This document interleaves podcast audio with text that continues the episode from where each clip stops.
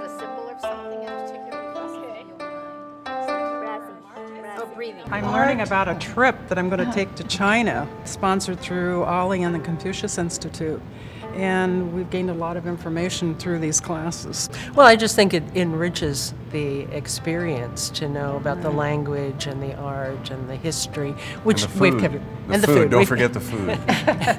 I really enjoy OLLI because the people who design the classes are people who know so much. well, and going to a place like China, uh, there's no way I would be brave enough to do that on my own without uh, an OLLI class and all these people that are helping us with all the paperwork and all the, the background stuff just to get the visas and everything. So I think OLLI has made it a lot easier for us to, uh, to get there.